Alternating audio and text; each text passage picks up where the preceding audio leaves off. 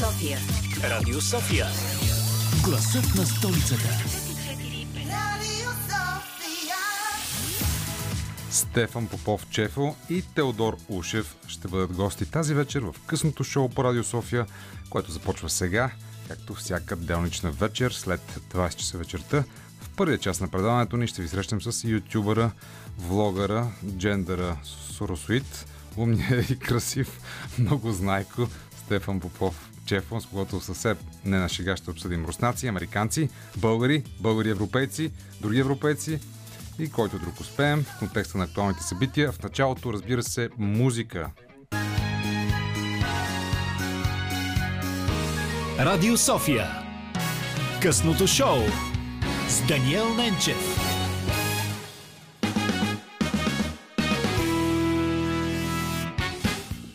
Късното шоу започва същински. В този момент вече в студиото в Българското национално радио е Стефан Попов-Чефо. Привет, много ми е приятно. Много ми е приятно и на мене, господин Ненчев.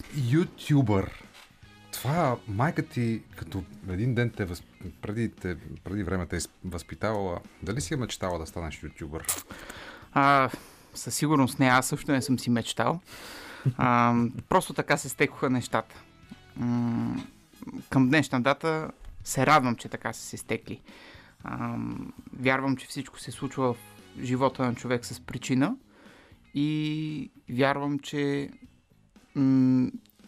тази трибуна, която имам в момента, много трудно мога да я придобия благодарение на друго поприще.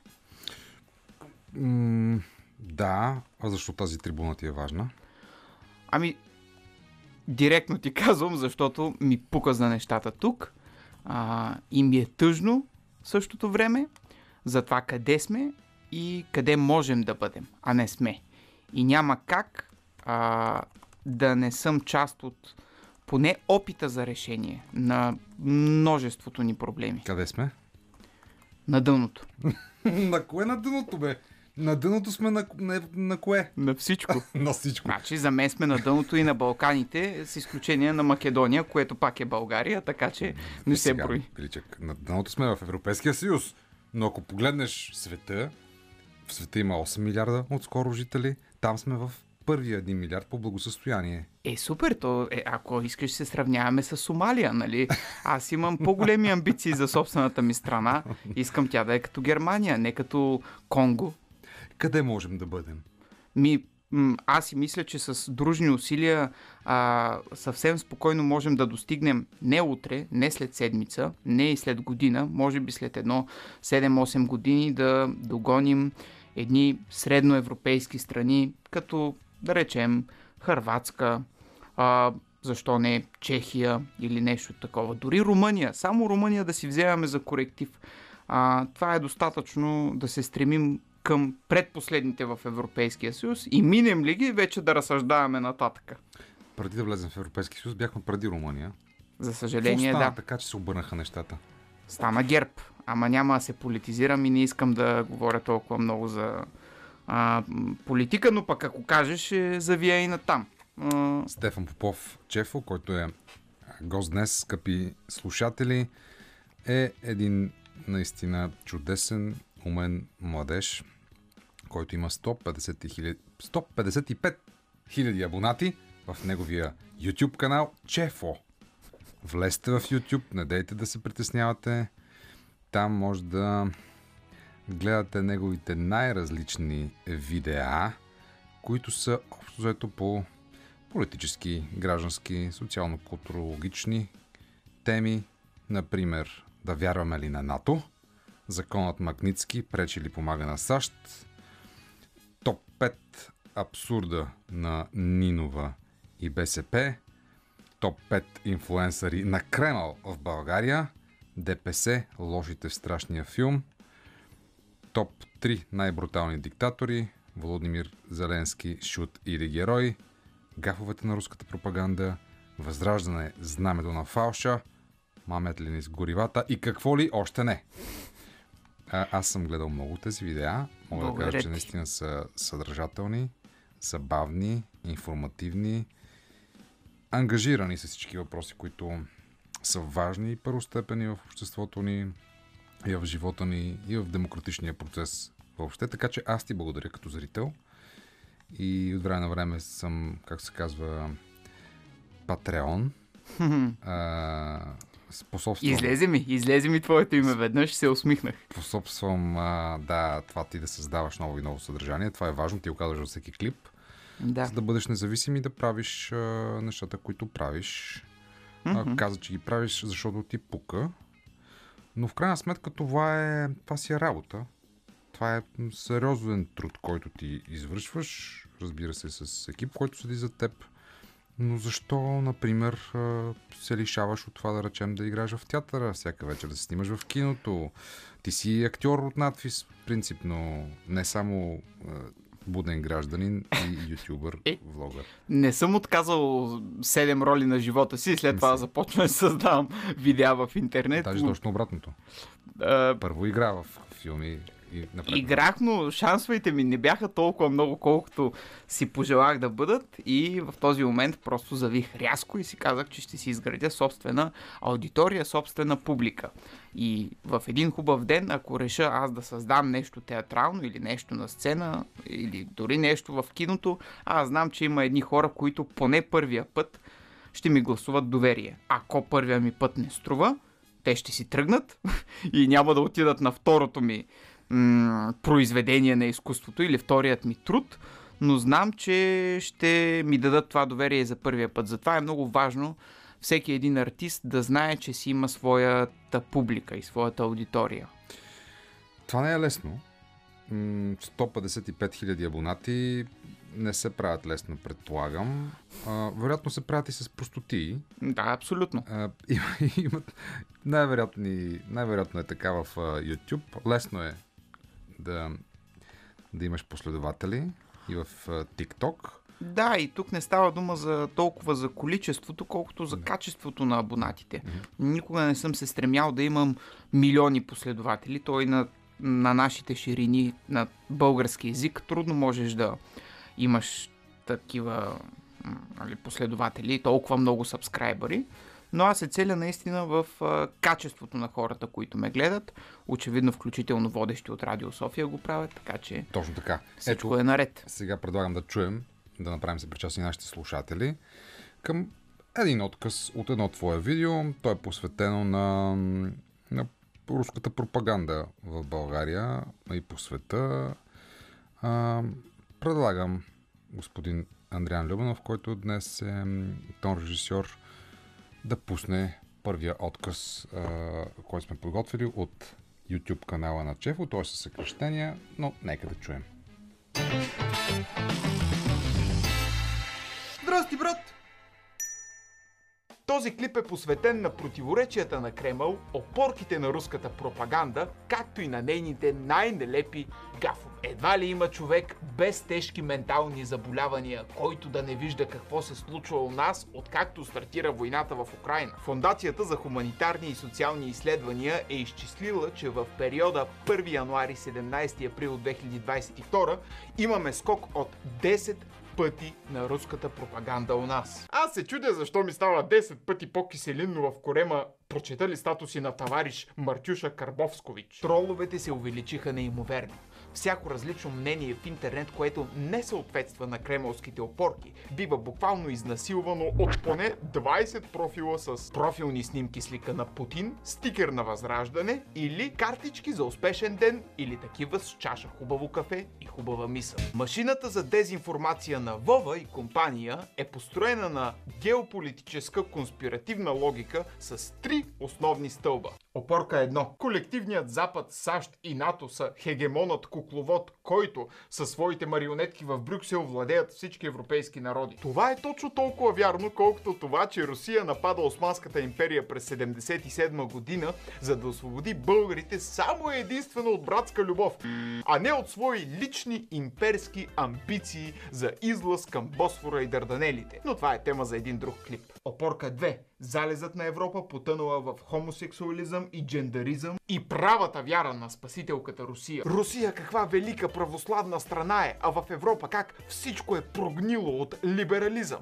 прекомерни свободи и, разбира се, дълбок морален упадък. Тази най-православна опорка обаче забравя да вметне, че Руската църква, тази защитница на моралните устои, е пряк потомък на някогашното КГБ и съвсем леко, ама съвсем леко е така завило покрай християнските ценности и нали малко си ги е подминало. Московският патриарх Кирил е малко по-познат и като агент Михайлов от КГБ. Да не забравяме, че тази така хуманна руска църква редовно обича да освещава танкове, самолети, калашници, ПВО системи, балистични ракети, изтребители, БТРи, за да може последвалите жертви някакси така да умират с стил и морал, а не като прогнили деградирали западняци. Путин настоява, че московските великоруси, беларусите и малорусите, разбирай украинците, са един народ, триединен народ и, нали, голяма руска нация. Всичко, което противостои на този народ, включително Украина, която подмамена от Запада се опитва да се откъсне от това родство, е антирусия. Да, кое не е така? Всичко. Само истина. Знаеш ли защо Русия не изнася велосипеди? Не, сподели ми. Защото няма залежи на велосипеди. Това е много добро. Което изнася това, което притежава. Аз това, го изпоменавам, да. Цитирам те всъщност и цитирам един от коментарите под YouTube канала ти. А всъщност защо ти е важно да се бориш с пропагандата? От кога започна този... Ами започна с началото на войната. Така. И мисля, че няма сиво в това нещо. Има черно и бяло. Колкото да искат да ми го извъртят, колкото и да казват, ма чакай, това са две гледни точки, ма той еди как си решил да защити някакви хора там в някакви покрайнини, ма ти знаеш ли за еди кои си нацисти, еди кога си. Фактите са факти, виждаме нещо изключително кърваво на територията на нашия континент. Нещо, което все още не спира. Нещо, което не виждам и между другото как ще спре. Имайки предвид, че диктатора няма да се откаже без поне някаква минимална победа. И най-смешното и някак си бих казал очеизвадното е точно това, че и към днешна дата тези хора действат като терористи. Това е.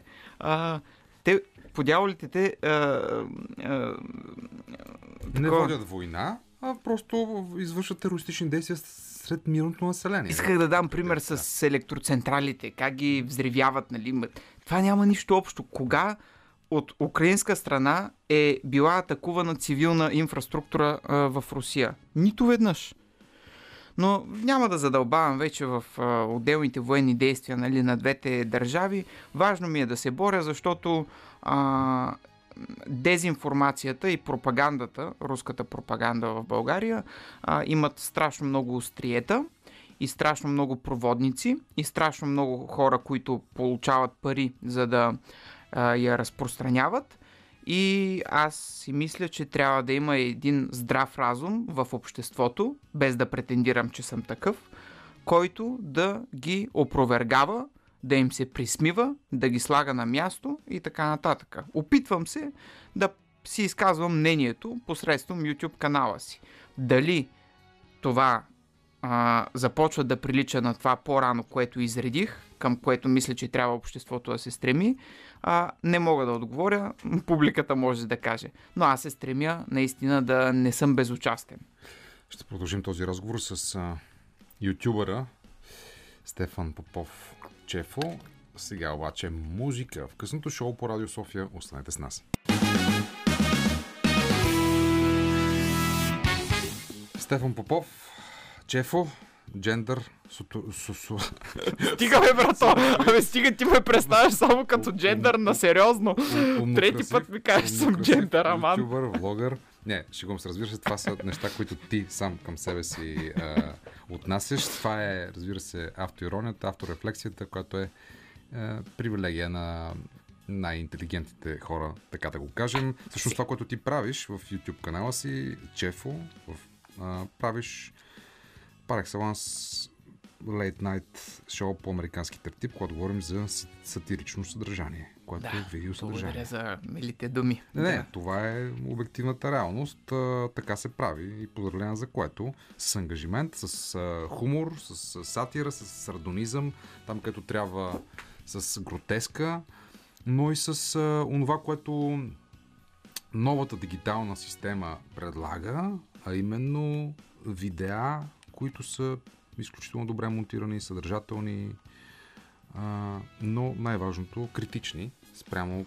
най-различни недъзи на обществото, проблеми и така нататък. Ето говорихме си за Русия преди малко, сега ще пуснем втората част от това, което сме подготвили, но ти правиш видеа не само за руснаците, за американците също. Например, критикуваш и американската изборна система, например, когато да речем има странна избирателна система, в която можеш да станеш президент дори когато имаш по-малко брой гласове. Факт, абсолютно да. Защо е толкова важно България да е неутрална по отношение на войната, България да се наведе, България да е сянка без мнение, пак цитирам твоя канал, блога, YouTube канала. Защо е толкова важно на някои хора да сме неутрални и наведени? Що? Защото просто сме бездушници и си мислим, че е така, ако се наведем и ще ни се размине. Ама няма как. Целият свят е едно хомогенно същество. Ние живеем в космополитен свят, в който хората не спират да пътуват и особено аз не спирам да пътувам и това ми дава страхотен реалити чек, така да се каже, за цялата система и цялото състояние на дори на народите около нас. Така че да се правим, че нещо не се случва е нелепо и много е важно в такива отвратителни неща, като война, ние да изкажем твърда позиция и тя да бъде позицията на хората, които са много по-напред от нас, светлинни години от нас, в икономическо развитие, в заплати, в културен живот, в история. Тук говорим наистина как колкото и да искаме да се бием в гърдите, че сме най-великите, не сме най-великите. Трябва да приемем, че едни общества малко по-на запад са изградили една система на работа, която води до много по-добри резултати за техните народонаселения. Така че, щом те избират една такава позиция, трябва да се замислим, не е ли това правилната позиция и да видим от другата страна, кои страни подкрепят другата позиция, т.е. кои страни, да кажем, подкрепят инвазията на Русия в Украина, в световен мащаб. Да, на гласуването в ООН. Това са Русия, Беларус, Северна Корея и Еритрея. Ами извинявайте, ти трябва да си страшно лоботомизиран. Наистина, ти не знам колко мозъчни процеси трябва да са ти липсвали през целия живот, за да може да достигнеш до това ниво в развитието си като Homo sapiens, в което ти искаш да си в една купчинка с Еритрея и с Северна Корея, а не с Германия, с Великобритания, с САЩ дори и въобще с целия свят.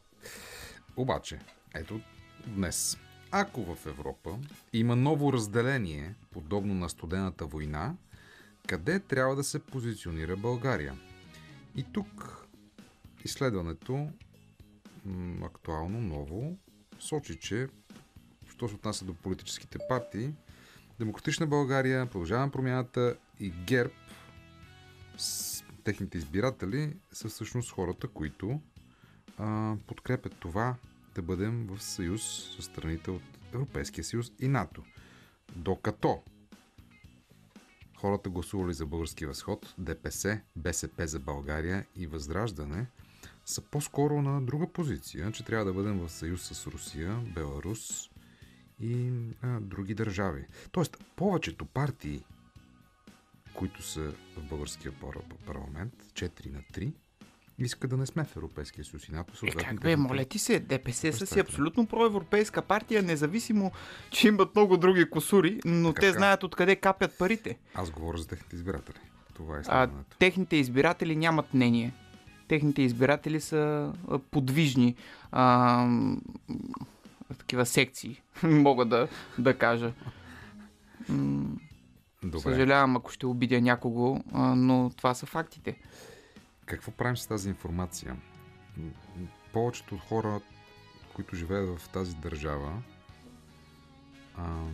България, всъщност 48% от тях. Ето сега ще цитирам по-точно. За първи път делът на хората, изразяващи недоверие в Европейския съюз, надхвърля този на хората с доверие към него. През лятото на 2002 той е 43% при 48% недоверие. Европейския съюз не може да бъде интерпретиран вече като абсолютно сигурен и безвъпросен външен стабилизатор на либералната демокрация в България. Ти как гледаш на тези данни? Те са заключение на авторите на най-новия доклад от поредицата периодични изследвания на общественото мнение в България, опитващи да установят какви са тенденциите в нагласите към основните ценности на Европейския съюз, демокрация, върховенство на правото и защита на основните права на човека. Поручването са на Alpha Research за партньорството между Института Отворено общество София и Центъра за либерални стратегии. Питам за не за друго, защото всъщност ти си част от проводниците или част от процеса на популяризиране именно на тези ценности. Ами мисля, че отговора на този въпрос се крие в това желание, нали, някакси толкова вклинено вътре в нас, някой да ни оправи и някой да ни поведе. И ние просто да сме едни овце, които изведнъж ще да заживеят сред злато и сред изобилие финансово и не знам си още какво. Няма такова нещо. Европейския съюз не може да излъчи кадърни хора, които да ни оправят. Европейския съюз не може да ни е личен коректив за всяко действие, което всеки човек в тази страна предприема по време на целия ден. Но да приемем, че наистина не сме в Европейския съюз, нека да видим алтернативата. Алтернативата, мисля, че видя цяла Европа с една страна като Украина, която не беше в Европейския съюз и не беше в НАТО. Тя все още не е. Но видяхме как това абсолютно няма да спре някои хора малко по-на изток да предприемат някои военни действия. Именно тези два съюза са гарант поне за нашата сигурност, ако не за нашето икономическо развитие, защото там очевидно голямата спънка се нарича корупция и съдебна система, то поне е гарант за това някакви изкуфели диктатори да не ни пращат бомби. Да чуем и втората част от откъса от Стефан Попов-Чефо от неговия YouTube канал. Той е гост тази вечер в късното шоу, скъпи слушатели. И ето, втората част от това аудио е откъс от негово видео, което се разбира и в аудио, което е посветено на Русия. Да го чуем. Опорка номер 3. Продажните български елити.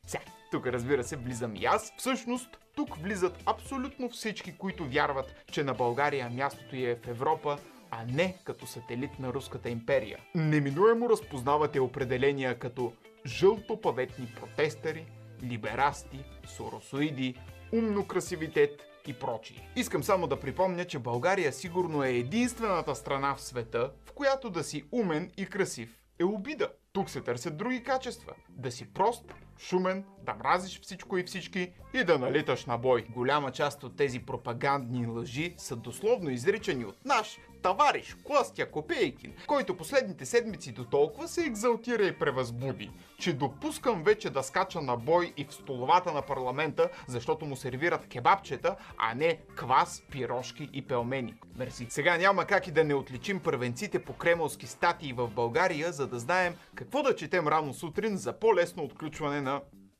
перисталтиката. Това е от същото изследване на Фондацията за хуманитарни и социални изследвания, за което казах в началото на клипа. В графиката са отбелязани броя публикации с руски опорки за периода 1 януари – 17 април. Тук виждаме колоси на свободното слово, като новини 247, Newsfront, Поглед.info, Blitz, Вчас.net, bg7.eu, World Today, BG West, News7, EU, Информиран.нет и PanBG. То самите имена някак си вдъхват доверие, разбирате ли? На мен поне ми приличат на източници, които биха написали, че правя оргии с Мустафа Карадая и Панайот Панайотов на тайни вили около град Мадан. От тук насетне спирам с аматьорските изпълнения като BBC и CNN, започвам по 5 пъти на ден новини 247. Мисля, че към тези имена можем да добавим редица всеобщо известни български политици, социални антрополози, анализатори, пишмани ютубъри и гьонсурат журналисти. Някои от тях очевидни, други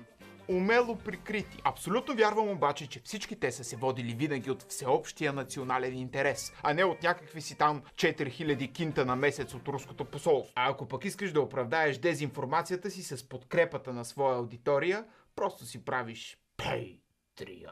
Кремъл не само не може да направи качествени военни операции, ами не може да направи дори и качествена пропаганда. Made in China е направо комплимент на фона на Made in Russia. Ето най-големите 5 гафа на руската пропаганда. На 5-то място, РИА новости надминават и най-смелите ми очаквания за неадекватни клипове. Те пускат видео уж от фронта, уж на руски сапьори, които търсят мини, а операторът върви пред тях.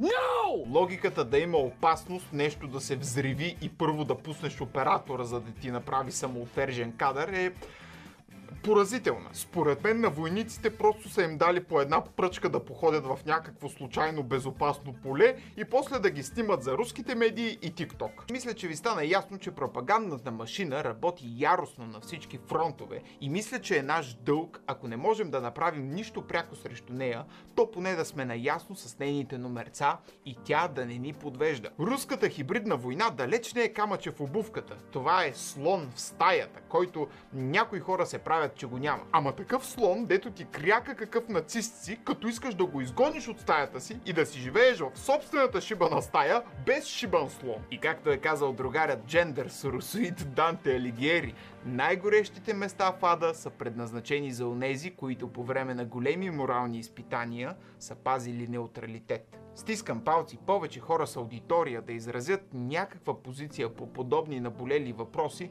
пък било то и грешната. Поне ще знаем кой е и кой как разсъждава. Колко време подготвяш подобно видео? Тук взехме една от опорките пропагандните. Сега нямаме време цялото да го пуснем, но ясна е посоката. Ти просто демаскираш, анализираш това, което се пуска и включително и в България, като дезинформация, пропаганда, лъжи и манипулации, свързани с войната. Ами, 5 дни? 5 дни правиш едно такова нещо? Това са 2 дни да създам сценария, 1 ден да снимам, после 2 дни да монтирам. Дълга история по принцип. Много е трудоемко. Може ли да се издръжиш от това? Ами, доскоро можех, когато правех по-полово и политически неутрални видеа, в които си абсолютно беззъб, нахилен и смееш се и коментираш колко е хубаво небето или как всичко ни е прекрасно и розово около нас, тогава си много така апетитна хапка, да кажем, за спонсори и за брандове и за марки, които да се припознаят с теб. Когато направиш нещо малко по и политически, и остро, и социално, и особено толкова конфронтиращо дадени хора и мнения, малко са хората, които биха искали да рискуват. Те може би като зрители харесват това, което аз правя, но това не ми носи финансова облага. Така че започнах да разчитам предимно на дарения на хората, които ме гледат. Разчитам наистина буквално само на това. за да мога да продължа. Аз ще кажа защо това е важно, скъпи слушатели. Защото Стефан Попов-Чефо, с когото говорим днес в късното шоу по Радио София, допълва, нека така да го кажем, медийния пейзаж на свободните медии в България, тези, които са критични, тези, които изразяват несъгласие с някакви изключителни несправедливости, както в България, така и в Европа, така и в света, защото всъщност проблемите и въпросите, които ти адресираш, са не само наши, засягат и европейците въобще, и хората по света въобще. Защо е важно това да продължава? Защото изключително ценно да има независими гласове, които са автентични, в които няма никаква външна намеса, освен, разбира се, тази на онези, които съхраняват онова, което наричаме европейски ценности. Пак да ги кажа: толерантността, свободата, човешките права, свободата на слово, на предвижване, на живот, например. Ето, струва си да ги назоваваме тези ценности, защото ако не ги назоваваме, ако не си говорим за тях, ако не казваме защо те са важни, много лесно ги губим. И едно друго изследване ще цитирам, скъпи Чефо: 70% от българите са готови да заменят същите тези ценности за по-сигурни цени на бензина и на хляба. Mm-hmm. Ти как гледаш на тази ситуация? Ами, точно заради това заменяне сме на този хал. Ако наистина разсъждаваме на толкова примитивно и базово ниво, не ни чакат много хубави бъднини като народ и нация. Ще припомня на Зеленски едно от много култовите изказвания, не знам сам ли си го е написал или не, но беше толкова силно, нали, когато беше написал този статус за, нали, относно руските атаки отново по всички електроцентрали и така нататък. Без ток или без вас? Без вас. И то съответно, нали, целият статус беше без еди какво си или без вас? Без вас. Тоест, каквото и да стане, ние искаме да сме без вас и един ден ще сме с ток и успели и богати и без вас. Да цитирам аз, ако позволиш. Да. Мракът е в Русия. Ние просто нямаме ток. Това също го казва. Това е толкова добро. Не знам.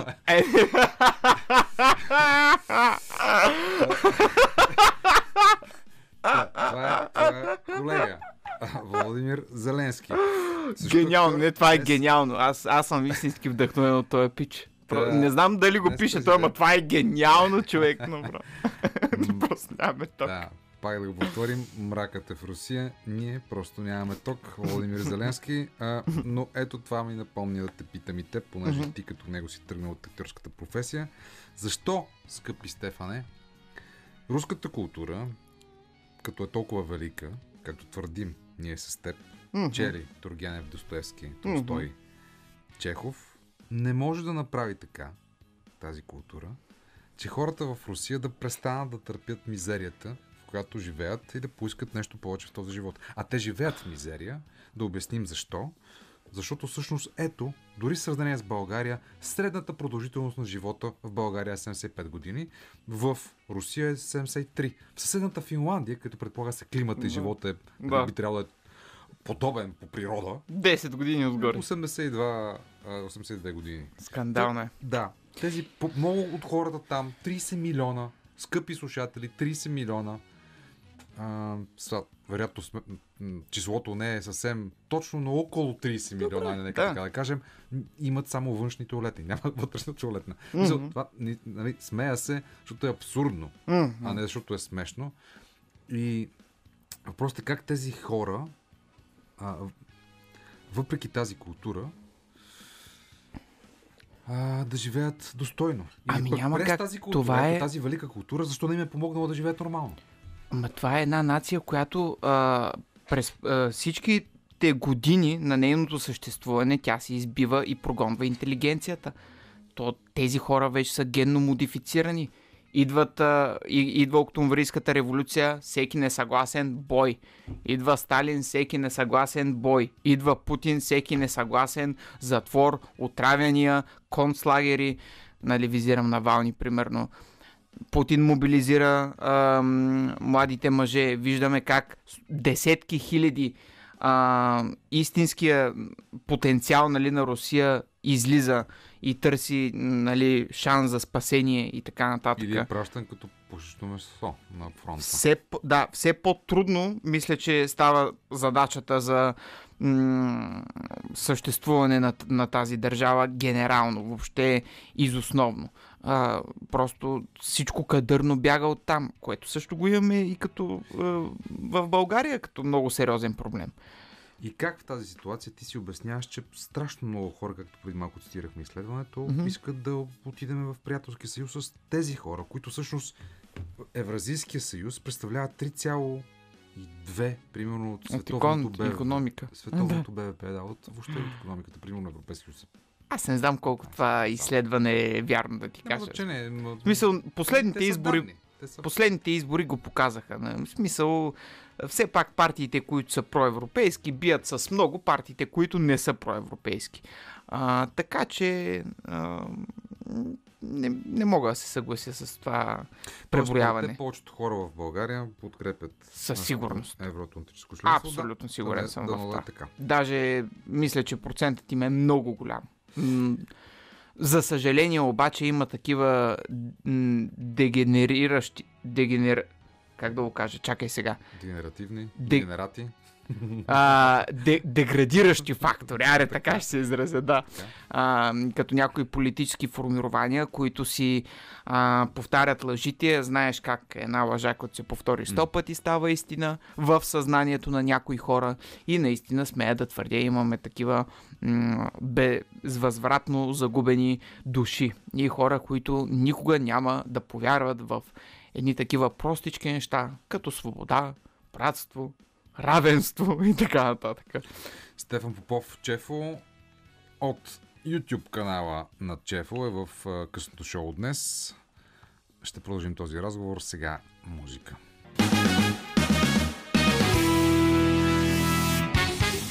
Стефан Попов-Чефо е на гост в късното шоу. Браво! Аплодисменти и за неговия YouTube канал.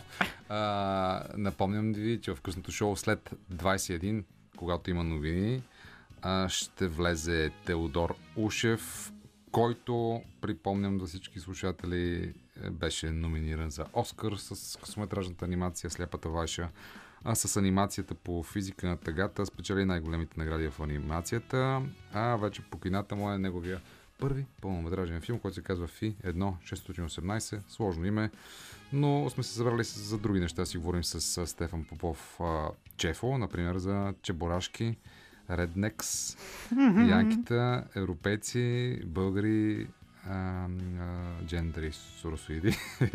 Не, това е... И рептили. И рептили. Ето, виж, нека да кажем сега сериозно, ако трябва да говорим. Каква е разликата между онези, които са финансирани, да речем, от Америка за България, и онези, които са финансирани от Кремъл? Веднага мога да ти я кажа. Веднага ми я кажи. Че тези от Америка за България са обявени. Точно така.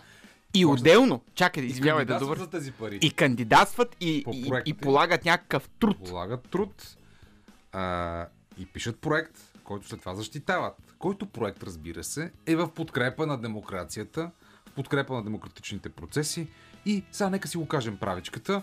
Ти го казваш в твоите YouTube видеа. За влияние, разбира се, Америка го прави, но ще допълня това и ще ти кажа за бизнес. Където има демокрация, там има бизнес. По-добре се продават американски продукти.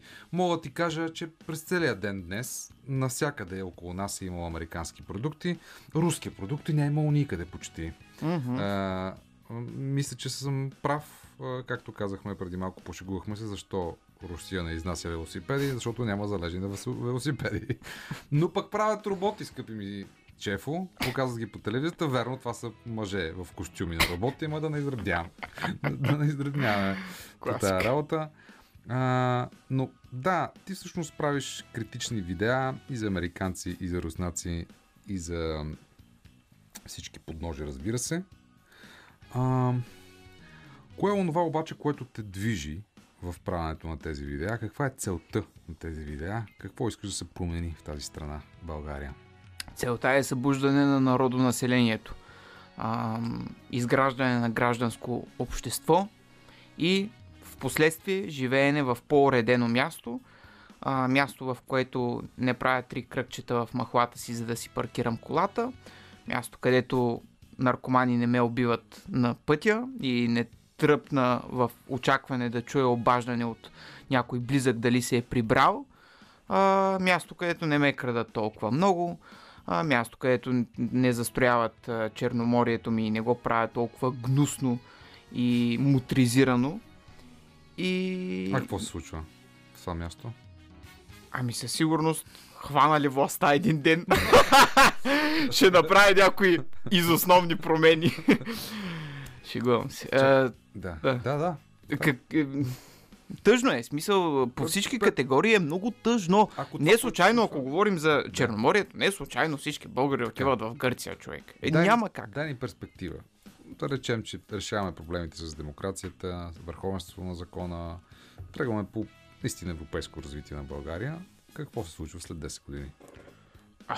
Боже, толкова бих бил щастлив на някакви простички неща да имаме като народ, като нация. Например, нов национален стадион по футбол. Да не ме е срам да кажем, че основните ми булеварди приличат на такова разградено дворище или тротуарите, хубаво, булеварите малко по-поносими, нали? Някакви елементарни неща. След 10 години се надявам градинката около НДК да не е тъмно като в кучи, да не казвам какво. Защото аз не мога да разбера как може да се управлява един такъв град по такъв безобразен начин. И тези неща, не само управлението на кметско ниво, но всички тези малки неща, които ни правят генерално тъжни и нещастни, едно по едно да вземат да отпадат. Добре, между другото, една от рецептите за това е четенето на книги. Mm-hmm. Не само консумирането на видеа като твоите и телевизии и радиа, а четенето на книги. Ти в твоя YouTube канал споделяш някои от твоите любими книги. Между другото, повечето съм ги чел в тези топ 10. Супер. Но да те върна назад. Сонетите на Шекспир. Имаш такъв монолог, моноспектакъл. Спомниш си нещо от това? Или всъщност дълготрайната памет отказва? Ех, че ме зацепи. Отказ. Зова смъртта. На този свят съм сит. Достоинства.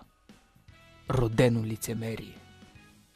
Нищожества, придаващи си вид и гаврата с човешкото търпение. Толкова с брато. Не е малко. Щях да объркам някои от другите стихове, така че викам да спра. Не е малко. 10-та позиция, ако гледате това видео за топ 10 на книгите на Стефан Попов-Чефо, след това следват Георги Господинов, следват разни други автори и на първо място е Вим Хоф. Ето сега е студеното време, зимата. Кажи ни с две изречения какво означава това, тази процедура да отидеш и да се топнеш в някакъв леден водоизточник. Аз това вече не го правя, бих казал, че е доста радикално. Опасно, да, ако не си подготвен, да. Конкретно това с източника в планината. Не го правя на дневна база, но положително както съм открил този метод, това са вече почти 3 години, даже мисля, че 3 години ги направих, в които аз на ежедневна база се къпя със студена вода. Да, случва се някои пъти да пропусна, ако зазлея нещо и не съм в състояние, нали, е важно да почиваш, но това цялостно ти дава едно много такова малко количество стрес, което със сигурност изгражда твоята имунна система и те калява. Ти си пътешественик. И това. В блогът и влогът ти Чефо в YouTube споделяш такива видеа от пътешествия. Вчера беше в Атина. Какво правят приятелите ни гърци? Леле, буквално вчера бях там, наистина. Добре се си, да ти кажа. Хубаво ми е. Значи тук като беше 1 градус И сега 1 градус, там си около 15-16. Мисля, че им е по-поносим живота. Добре. Кои са ти любимите пътешествия до сега? Къде?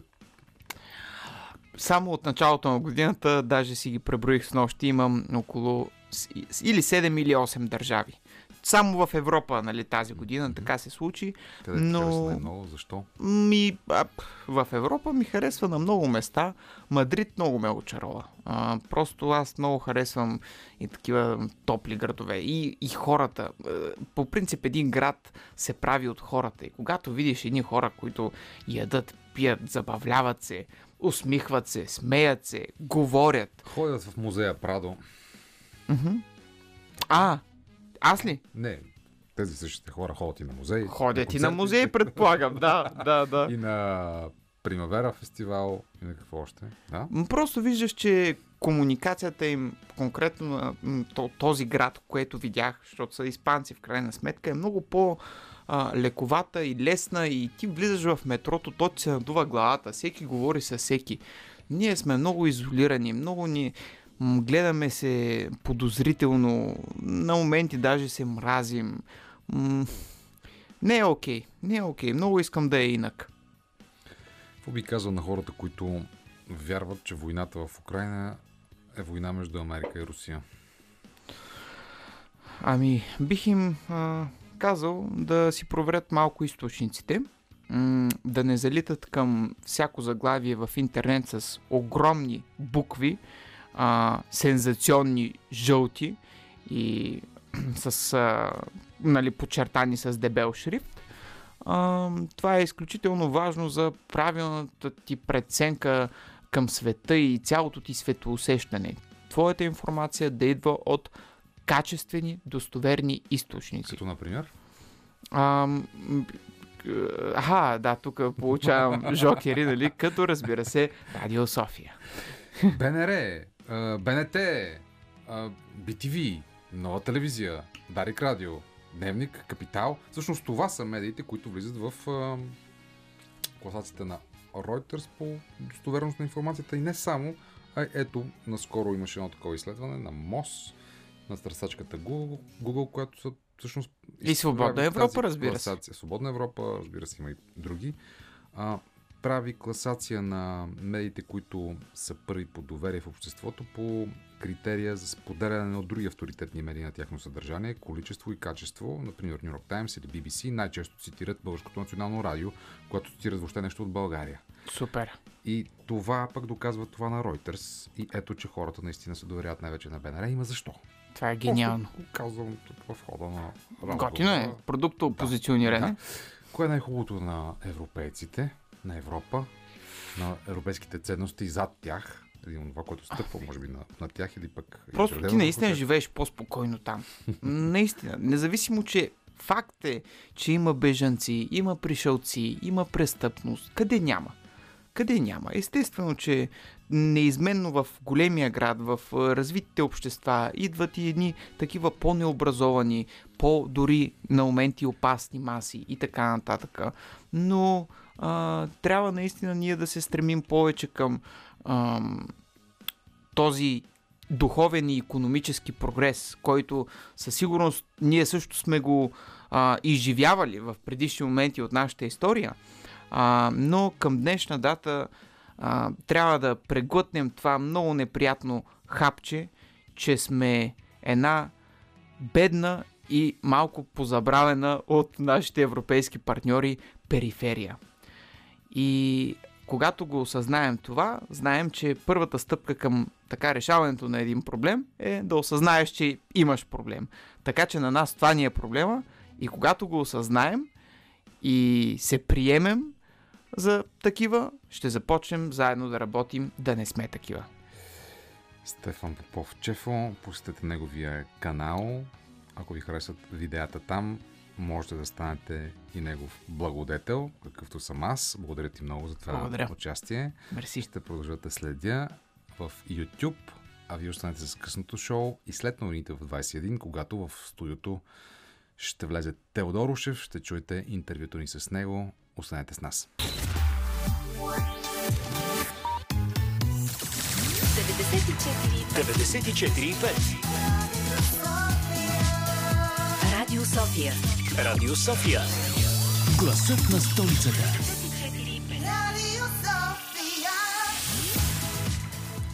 Следващите 2 часа на късното шоу по Радио София следва разговор с визуалния артист, плакатист, аниматор, а отскоро и кинорежисьор Теодор Ушев.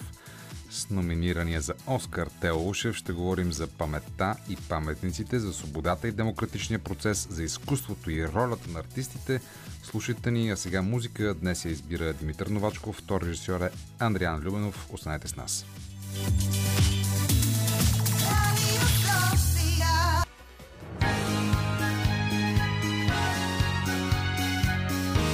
Радио София. Късното шоу с Даниел Ненчев.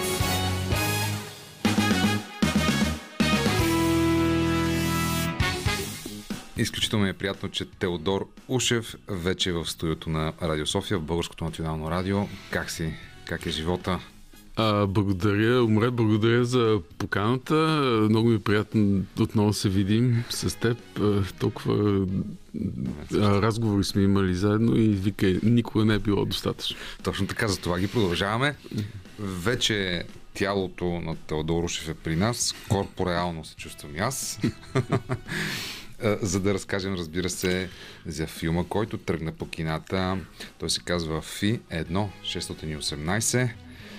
което, разбира се, е съвършеното сечение, но и заглавие на филм по романа Пумпал на Владислав Тодоров, за който също стане дума, антиутопична приказка на Тео Ушев. Това е дебютът в игралното кино след величествени награди на Физика на тъгата, най-големите награди в анимацията по света. Достигна върховете с този филм по друг автор. Разбира се, автор е Георги Господинов, разбира се, романа е Физика на тъгата, но там беше направил нещо изключително, Физика на тъгата. Преди това, разбира се, беше номиниран за Оскар. Ти, скъпи любимец, за друг текст на Георги Господинов, Сляпата вайша. Сега обаче създаваш нещо като нищо друго на света, както и обикновено правиш. То се казва Фи 1.618. Това е като тест към всички нас, към всички зрители. Трудността в изписването, изричането на заглавието. Защо? Защото ако не е трудно, то няма да бъде интересно. А първо искам да ти благодаря за това, че си може би първият журналист, който знае значението на думата корпореално. Второ, искам да ти благодаря за това, че си направи усилието да кажеш името на филма, защото се оказва, че журналистите не могат да кажат тази буквичка Фи 1.618. Не знам защо предизвиква такъв потрес и такова вълнение. Такова чудо не бях виждал и не очаквах, между другото. Само в България случва така. Не знам, сигурно в българските училища не се преподава геометрия вече, затова така е станало. Така че всичко това ти благодаря. Защо? Какъв беше въпрос? Защо това е загадка към всички? Защо това е код за разгадаване? Това е може би като тест за интелигентност към всички. Той е тест за интелигентност, той е логическа задача, може да го причислиш. Той е... Надявам се... Тъй като, виж, този филм е насочен най-вече към малата публика. Аз много разчитам, че децата от 9 до 30 години, защото за мен те са деца, ще отидат да гледат този филм. Защото за мен те са интересната публика, те са хората, с които искам да си комуникирам и да си говоря, защото в тях е надеждата ми. Че те могат да променят ситуацията. За да не достигнем времето, в което тази антиутопия да стане реалност. Защото виждам, че има реална опасност това време да се доближи. Когато започнахме да правим филма, аз си казвах, това е нещо, което се развива в бъдещето, някъде на Балканския полуостров, примерно след 200 или 300 години. Така горе-долу го ситуирах, защото за един антиутопист, те винаги се опитват да го ситуират горе-долу в някакво време и в някаква страна, за достоверност, защото, нали, говорим за тотално за ирония, с някаква, когато има утопия, то тогава, като добавиш иронията, става антиутопия. Точно така. И опитвайки се да конструираме, да ситуираме този филм във времето и пространството, го изчислявахме на 200-300 години. Сега като гледам, като нищо за 2-3 седмици може да се окажем в тази действителност, във филм. Ужас. В този филм. Чакай, да чукна. Ами да, все повече започва да ми се привижда този пейзаж и на мен. Надявам се да не си прав, но понеже каза децата, мили деца, за какво става дума в този филм на Тео Ушев? Далече в тъмното бъдеще, или близкото минало сега вече, е на един полуостров избухва биоклетъчна революция. Безсмъртието става постижимо. Създадена е микронация от вечно млади биотитани, които се готвят да напуснат земята на борда на Пумпала, летящо чудо на чудесата. Тъй като от гледна точка на вечността, женският пол се оказва ненужен, той бива архивиран, в космоса ще бъде отнесена само приказно красива мостра на жена, потънала в вечен сън. Безсмъртният Криптон, скоби Деян Донков, тайно се влюбва в нея, но за да я събуди, той трябва да премине през много перипетии и да принесе огромна жертва. Криптон, между другото, мили деца, работи като съхранител на познанието, като преписва книгите, от които човечеството, разбира се, даже и днес, вече няма абсолютно никаква нужда, при положение, че си има TikTok. Нали така? Точно така. Благодаря ти, че разказа тази версия на приказката. Когато правим продължението на филма, ще поканим за сценариста. Благодаря. Ето, ти си инклюзивен режисьор. Вкарваш в този сюжет и в този експеримент, защото това е всеки път експеримент за теб. Да, ти си играеш с изкуството, играеш си с стереотипите, преминаваш граници и на ума и чисто физически. Ето, мен сега ме покани, но в филма си участват и хора като Иво Димчев, Сашка Васева и Георги Лозанов. Това са тотално различни вселени. Да. И ти успяваш да ги събереш в едно заедно. Да. И аз смея да кажа за този твой филм, че това е смешно страшна антиутопия, в която абсурдът се надпреварва с кича на хипотетичното бъдеще и брутализма на тоталитарното минало. Okay. И визуалният код на филма обаче е нещо като нищо друго на света. И именно в това, скъпи слушатели, е силата на Тео Ушев да създава съвсем нов език, с всяко свое ново кинетично произведение. Обаче в случая става дума за полуострова. Не просто за държавата България или пък за нашата ситуация, защото тук на полуострова, ако речем, че това е Балканския полуостров, има много наслагвания от миналото. Има много монументи от миналото, от, да речем, тоталитарната система, от брутализма. И сега, може ли това зло, да речем, да бъде изтрито с гума, взривено или заличено, или е нещо, което трябва да стои, за да се обсъжда, да се дискутира? Злото обикновено трудно бива заличуемо. Да, изкривих си езика, за да кажа този термин, но ако няма революция, независимо дали става дума за биоклетъчна или клетъчна, или просто за обикновен взрив от тенджера под налягане, не може да започне процеса за унищожаване на злото. Защото обикновено злото има функцията и свойството да се настанява за много бързо, да мимикрира в формата на нещо, което уж е временно, което освен това има същата функцията да бъде незабележимо в началото. И докато ние сме заусетили и виждаме, че то всъщност е взело цялото жизнено пространство. То е като плевелите, които се закачат за жив организъм и постепенно ги унищожават. Също и със злото. И за да почнем да го унищожаваме, понякога се налага примерно, за да махнем плевелите, да махнем и самото дърво, защото иначе той ще тръгне и към другите дървета и ще обхване цялата гора. Ето още един свят създадохме сега. Но да, от някъде трябва да започне изкореняването на това зло и то понякога не е много приятно и не е много безобидно. Добре, ще продължим да говорим с безкрайно ценния ни събеседник Теодор Ушев. Сега, разбира се, музика. Останете с късното шоу по Радио София, Българското национално радио. Днес сме заедно с Димитър Новачков, който избира музиката. Останете с нас. Великанът Теодор Ушев е в студиото на късното шоу. Между другото, откакто ме поканиха в студиото, въобще в радиото, да водя това предаване, Ива Дойчинова и Димитър Ганев, си мечтаем ти да гостуваш и да си приказваме с теб. Представяме си те като идеалния събеседник. Ето, дойде момент. Защо си идеалния събеседник? Защото хем си, нали, възможно най-високо на пирамидата на Маслоу, хем си голям талант, безспорен, хем си световен, хем обаче имаш ангажираност към съвременните проблеми. И общо взето, нали, тази комбинация за общественото радио, пък и за всяка уважаваща себе си медия, е много важна и затова такива гласове като твоите са изключително важни. Ето, до сега си говорихме за това как злото е необходимо да бъде изтръгнато от обществото ни, макар и с художествени средства, макар и натискайки бутона на летящата чиния на злото. Но от друга страна, предишния път в това предаване ми гостува Дора Иванова. Това е архитектка, която се стреми от години наред, заедно с Getty Images, с Getty, фундация Getty въобще, да се храни монумента Бузлуджа.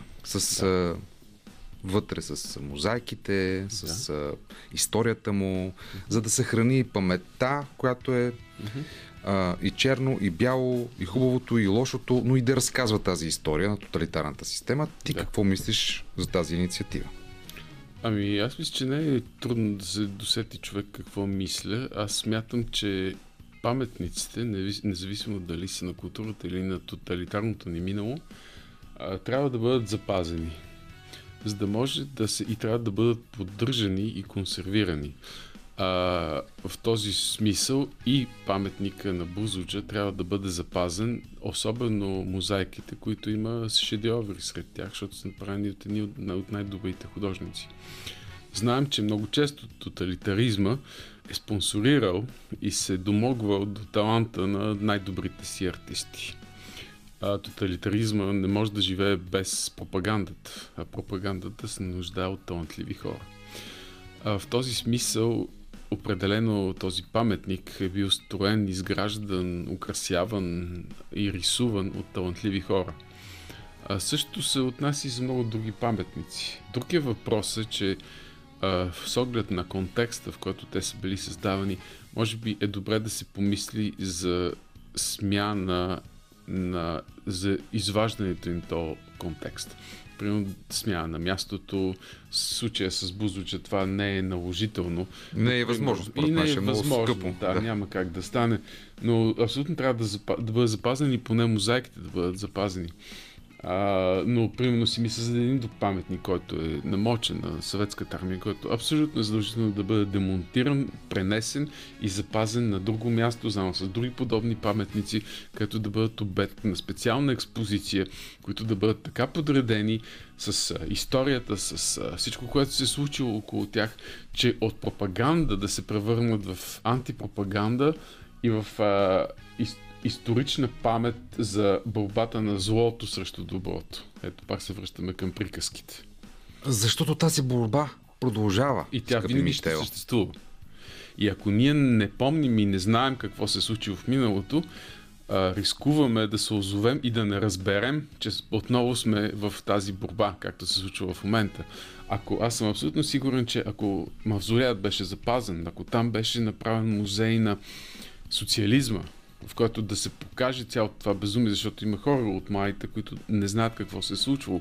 Те си мислят, че това са измислици, че това са някакви конспирации, че тази история не се е случила, че тези убийства не се е случили, че този терор не се е случил. който бил по времето на комунизма. И това е само защото в България така и не се случиха и не се направиха въпросните музеи, експозиции, музей на памета. И не само терора и убийствата, и гоненията, всичко. И лагерите, всичко. А е психотерора. Ето наскоро имаше филма на страхотния Димитър Коцев Шошо за романа Следения човек, за Веселин Бранев. Разказа историята на един човек, който целият му живот минава под дамгата на държавна сигурност, която го следи на плажа или в чужбина. Или... И целият му живот е маркиран от това преследване. От тези сталкери, брутални, от тоталитарната система зад него. Именно, и този разказ липсва. Този разказ е просто в една книга и в един филм. Основният наратив, който трябва да достига до децата, до обществото, някакси отсъства от учебниците дори и така.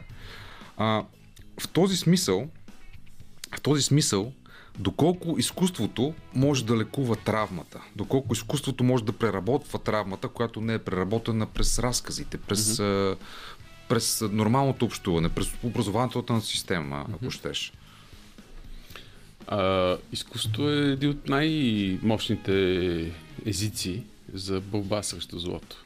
Смятам, най-вече заради способността му да изобразява дълги истории в кратки и силни, мощни изображения.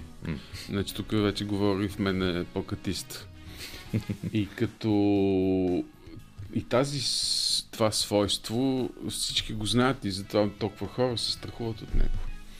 Така че смятам, че артистите са задължени на обществото и на хората да изразяват позиция чрез изкуство, чрез акции. Всъщност много от най-важните течения и стила в изкуството са родени именно като политически акции. Всички знаем, че конструктивизма руския не е можел да се роди без руската революция. Всички знаем, че кубизма не е можел да се роди без влиянието на Първата и Втората световна война и също така и на преоткриването на Африка като континент за вдъхновение. Въобще тази бариера, тази стена между политиката и изкуството, аз смятам, че е изкуствено привнесена.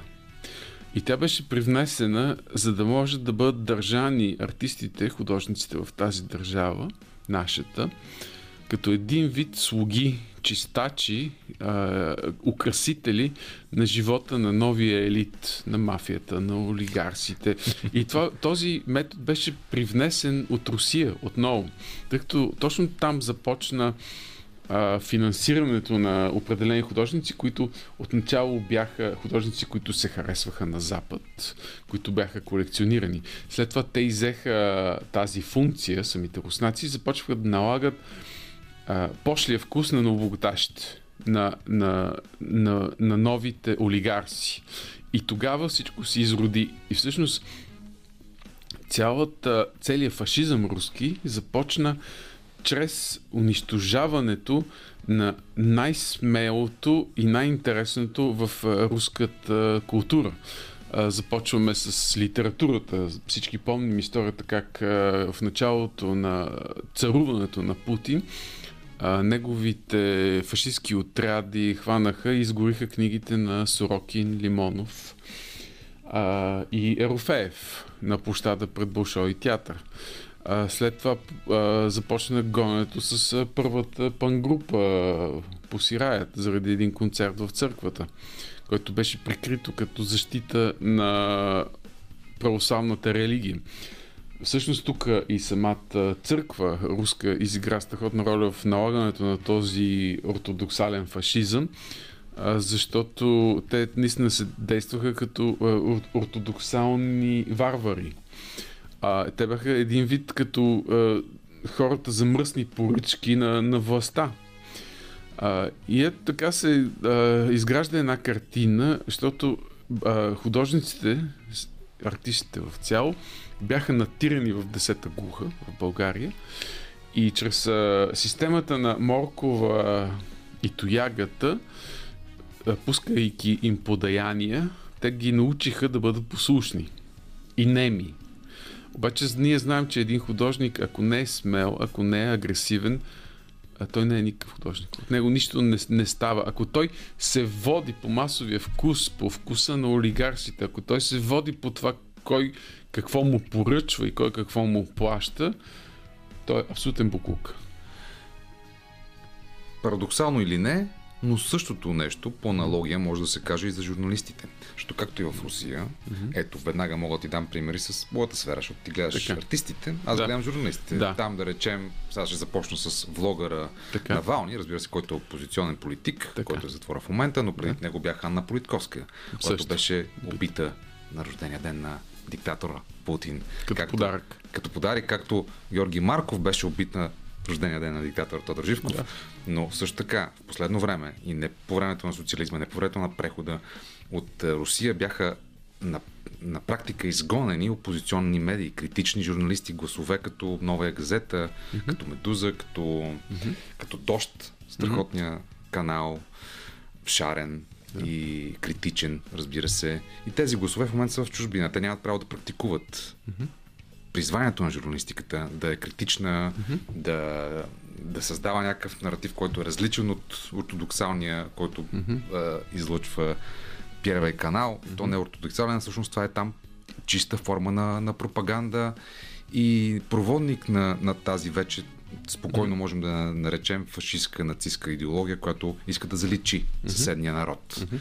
В тази ситуация обаче, нека да върнем разговора в нашата плоскост. Как тук да не преставаме да правим опити да бъдем свободни? Защото виждам и около мен, сега Българското национално радио да речем, че е някакъв остров на свобода и плурализъм, но много хора се страхуват в тази ситуация, да казват на черното черно, да казват на диктатурата диктатура, дори спрямо, разбира се, ерзаците в нашата политика. Тогава, когато нашите политици се опитват да бъдат проводници на подобен тип държане. Сега не можем да кажем, че живеем в диктатура, но имаме наченки на примери за това. Как да упражняваме свободата, Тео? Това е въпроса. Как да упражняваме свободата? Свободата, тя ако не витае във въздуха, е много трудно да бъде упражнявана. Ние трябва да подкрепяме и да се грижим и да обгрижваме, защото тя има свойство да изчезва много бързо. Тъй като всеки новоизлюпен политик, първото нещо, за което си мечтае, е да разкара критиците, които да бъдат унищожени, усмивани или просто да елиминирани. Така че тази свобода, тя е как? Чрез упражнение по свобода. То е също като ходенето на джим, тренирането. Трябва всеки дневно да се упражняваш, за да има резултати. Иначе не може. Не може да имаш да имаме свобода веднъж в годината, да речем, на всяко 13-то число, а през останалото време да си я караме както ни дойде и да живеем живота си в несвобода. Така че това е единственото решение, смятам. Хубаво, че по този начин, по който си говорим, продължаваме логиката на Радой Ралин, цитираме го в момента с думите, които казваме, че свободата е като хляба. Тя се всеки ден измесва, изпича и изяжда свободата. Но не случайно казвам Радой Ралин, защото той беше цар на сардонизма, на сатирата, на иронията. Да. Това го има заложено и в твоя чудесен филм, авторски, експериментален, първи кино, пълнометражен опит, който се казва Фи 1.618, който е по кината и затова ти поканихме. Теодор Ушев, останете с нас, ще продължим този разговор. Сега музика по БНР, Радио София, Димитър Новачков. Теодор Ушев е специален гост в късното шоу днес. Говорихме си до сега, а сега да направим съпричастни и нашите слушатели за това, че Фи 1.618, твоят пълнометражен филм, антиутопичен, ще има своеобразно леко турне в България. Къде ще пътувате заедно с филма? Ами, така както беше планирано за една премиера в Бургас, тъй като повече от половината филм е бил сниман в Бургас и ние дължим това на хората, които живеещи в то любим мой град. Да, супер между другото. Ходих тази година. Наистина... Много ми е любим. Да. Това е може би единствения град, който е такъв, наистина изглежда чист, спретнат и поддържан. А ходи ли на пристанището, има там филиал на академията, на твоята академия? Академията, аз ако бях сега в академията, ще се преместя да уча в Бургас. Да, това ми харесва. До морето. Тя изглежда малко, напомня ми на Баухаус академията. Страхотно място, много вдъхновяващо. Самата сграда е конструкция, да, която хората, които са строили Айфелвата кула, са строили, да, това място там. Така ли? Да, самата конструкция, коя видиш, отиди да видиш. Вътре с глобките са като Айфелвата кула. Страхотно. Да. Не знаех тази подробност. Много хубаво място, много любимо. И така, започваме на 27-ми в Бургас прожекцията и среща с публиката. Ще бъдем аз и Мартина Апостолова. След това продължаваме 28-ми във Варна, където ще бъда аз и Деян Донков. След това пътуваме за Пловдив, където ще бъдем аз, Мартина Апостолова и пловдивската актриса Ирлена Чичикова. И след това се връщаме тук, когато ще имаме майсторски клас в Нов български университет. Изложба на плакати там, страхотно, също така. И прожекция на мои анимационни филми. Кога става това? Нов български? Дали има още възможност да на 30 прожекцията, да, на 30 също така се открива изложбата с плакати, а самия майсторски клас е на 2 и 3. Не съм сигурен дали още има места, но призовавам, ако някой се интересува, да провери. И след което на 5 пътувам за родния си град Кюстендил, където за пръв път ще представя мой филм. Въпросният Фи 1.618. Това ще бъде край, черешката на тортата, край на турнето, след което, за съжаление, трябва да се връщам във Франция, за да продължавам работа по следващите си 2 анимационни филма. Да, аз ще те питам и за тях. Ето, следващия е Айдлинг.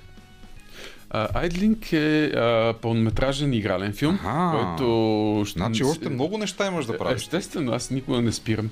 Айдлинг всъщност е така, както е един проект, който работим с Крис Робинсън, с който заедно правихме филма Дневниците на Липсет, който се получи много добре като сценарий, намерихме продуценти, а в момента допълваме финансовата структура и се надяваме края на другата година или началото на по-другата да го снимаме. Това ще бъде доста по-голям проект от Фи 1.618. Ще има и звезди, които в момента не мога да анонсирам, защото след един провал на един филм, който беше с големи звезди, то не е провал, но просто нещата се закучиха, вече не сме, суеверен съм.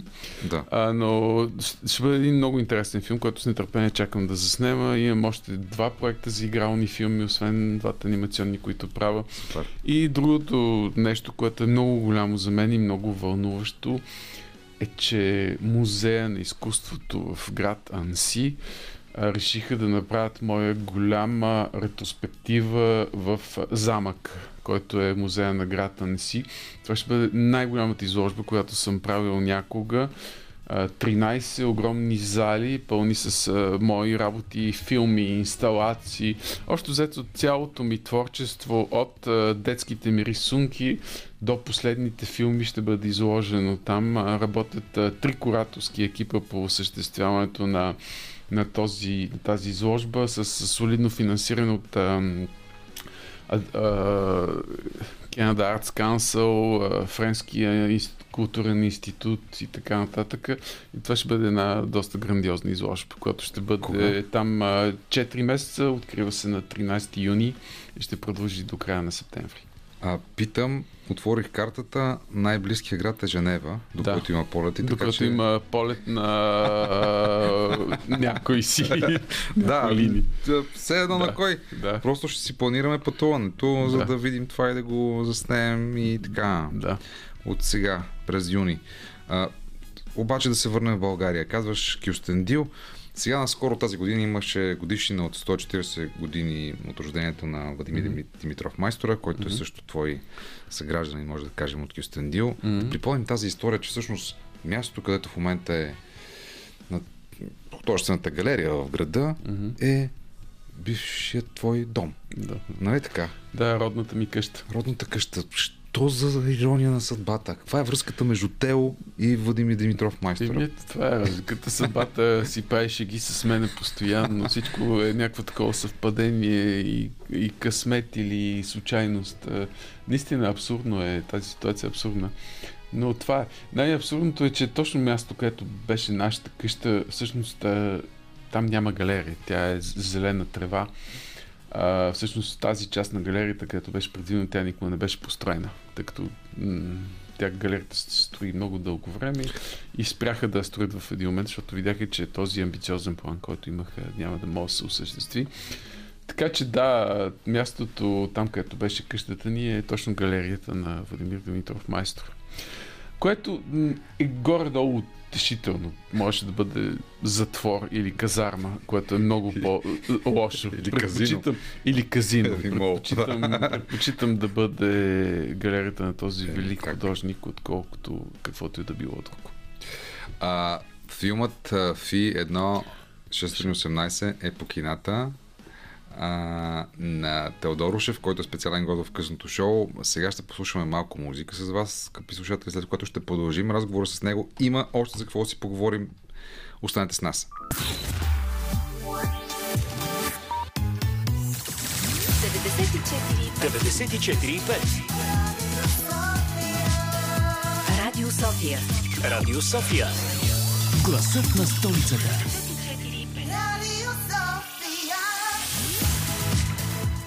Късното шоу по Радио София и в този час продължава разговора ни с Тео Ушев за първия му пълнометражен филм, който вече е по кината, Фи 1.618, приказната антиутопия, която поставя за дискусия крайни проявления на тоталитарните режими, включително в български контекст. Това е повод да обсъдим с Тео и много съвременни проблеми и въпроси. Не пропускайте този интересен разговор, а сега музика.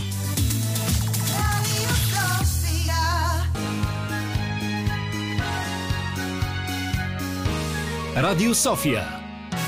Късното шоу с Даниел Ненчев.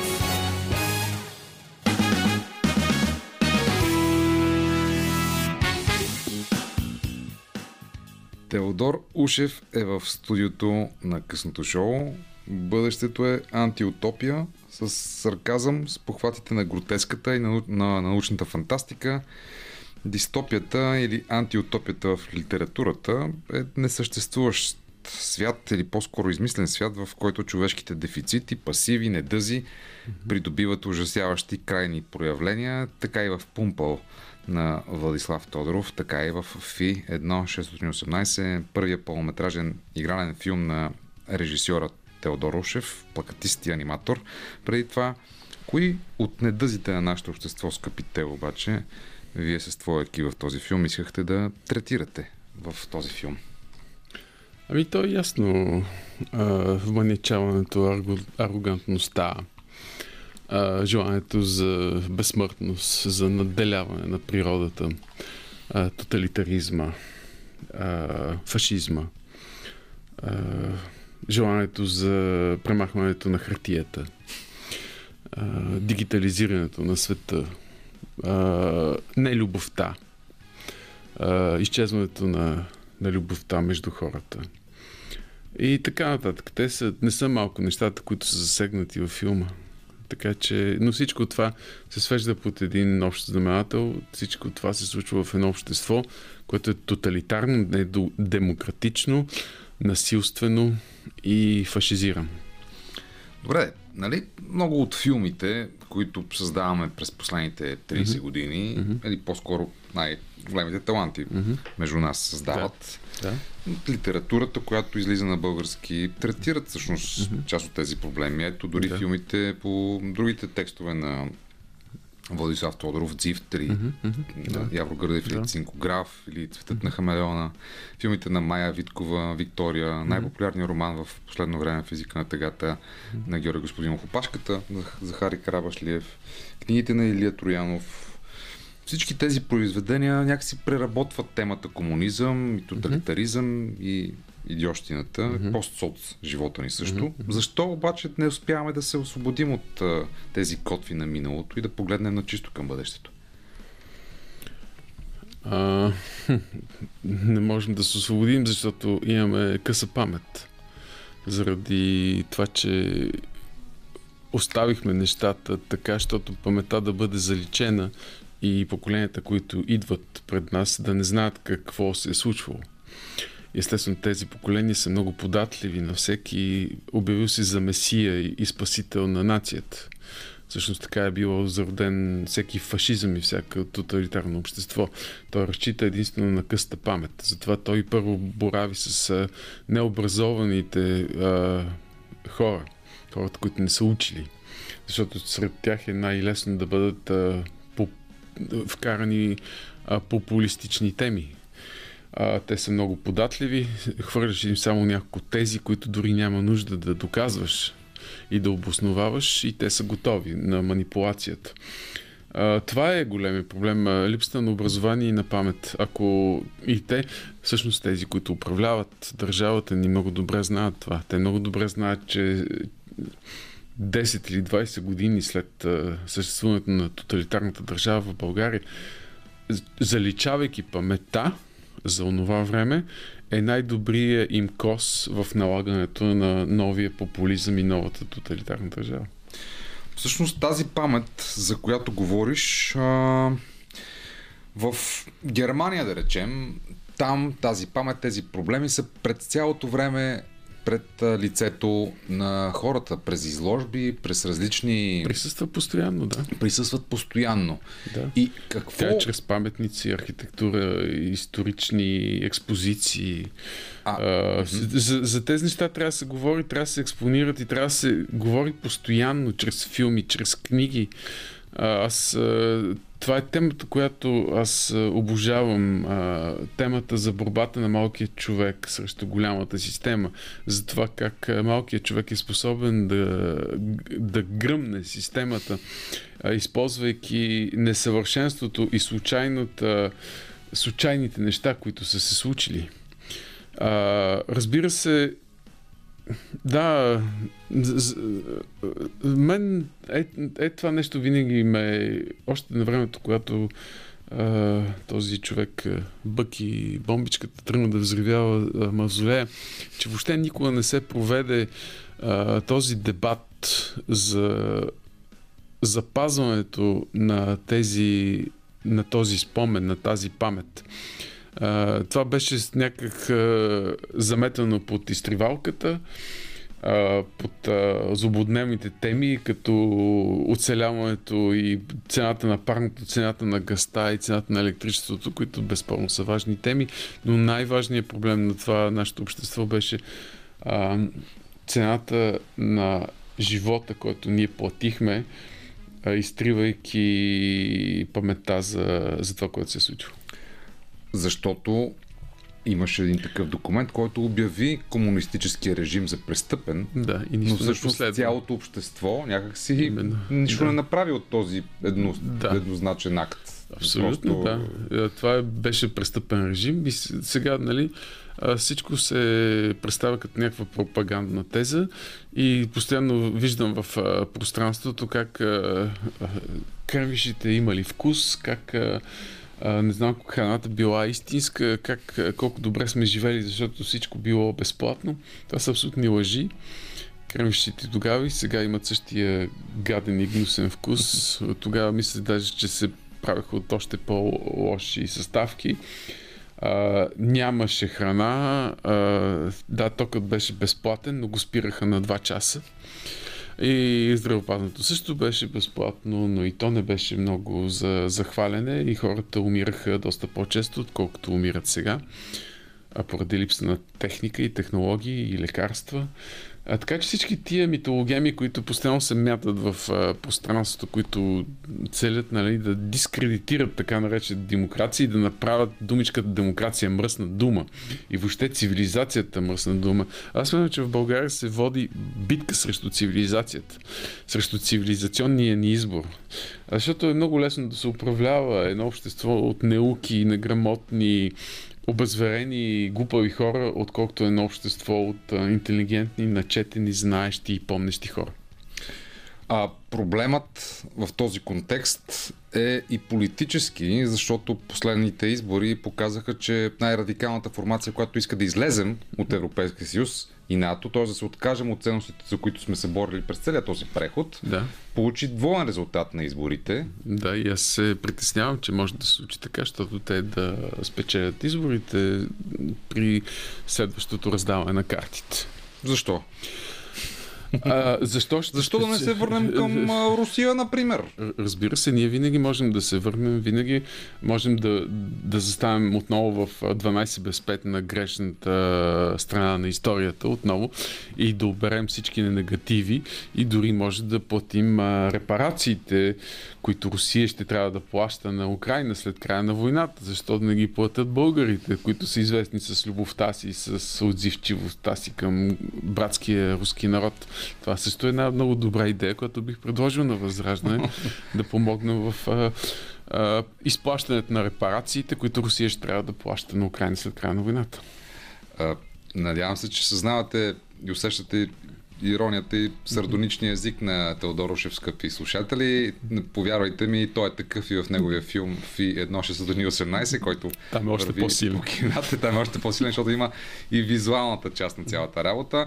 Но ако трябва да говорим наистина с пари и с цифри, тези приятели от подобните партии, те не разказват фактите, например, че за всеки един лев, който България дава като член на Съюза, така, получава обратно 3,5. Да. И всъщност тези пари идват от най-богатите общества, от най-проспериращите общества, които са солидарни с нашия преход и разбират ни, че имаме тези проблеми, че сме малумни от време на време, че правим грешки, че вървим по пъти от тоталитарна система към демокрация и ни помагат. Това е обективната реалност. Както тези в Европа, така и онези, които американците, които наливат пари в България, ето през Америка за България. И не, скъпи слушатели, не са ми платили да го говорят. Това нито Сорос, нито Бил Гейтс, те плащат на Тео Ушев, разбира се, за да спръскат Кемтреос, включително и с това се храня. Фи 1.618, неговия филм, всъщност е код за впръскване на Chemtrails и чипиране на народно населението, нали така? Точно така, всички, които дойдат, влязат в кината, ще бъдат облъчени с специални гама-лъчи, които в комбинация с Chemtrails, който сте били напръскани сутринта от самолетите, ще направят така, защото да станете стерилни, да нямате поколение или просто и никога да не се усмихвате, да ви направи нещастни и вярващи в и антируско настроени, как се казва, и ксенофоби, хора, които мразят държавата си, хора, които мразят всичко българско. Да, и да станете джендери, разбира се. В крайна това е първото нещо, което се случи. Всичките ще заприличате на Иво Димчев. който участва в филма. Разбира се, неговия си. Ако си мислите, че точките на главата на Иво Димчев са татуирани, не.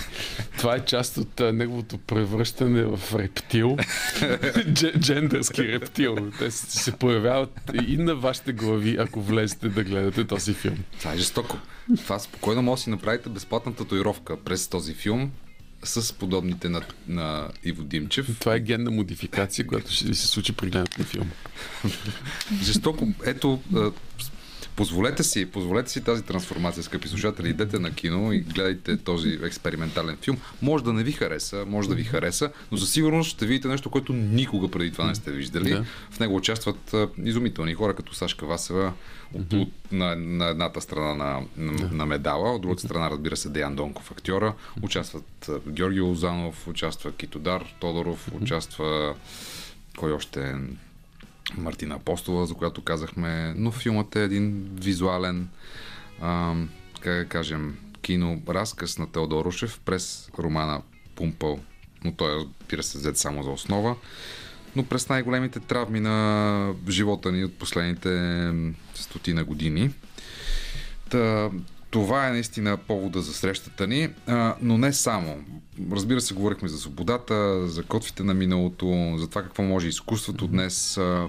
Ще ми се да кажа малко повече за дигиталното, за това, което предстои, за това, което бъдещето ни предлага, защото ето, в тази антиутопия се казва, че може да загубим книгите. Да припомним всъщност защо са ни книгите. Сериозно. Ти знам, че си един от артистите, понеже аз имам честа и удоволствие, разбира се, да комуникирам с много художници, музиканти, актьори, режисьори. Ти си един от най-четящите хора. Ето, продължаваш да правиш филми, непрестанно работиш, но си оставаш време и за четене. Разкажи ни за тази част на сюжета и на въобще на подхода. Разказването от книгите е не само разказването на история, а то е създаването на емоция. За мен това е най-личното и интимно преживяване, което нито слушането на музика, което също е любимо, но различно, нито гледането на кино може да ти предложи, защото книгите, това е бавно занимание. Това е бавно самотение. За да прочетеш една книга, ти трябват много часове, много нощи, в които ти да бъдеш сам и да се потопиш в един свят.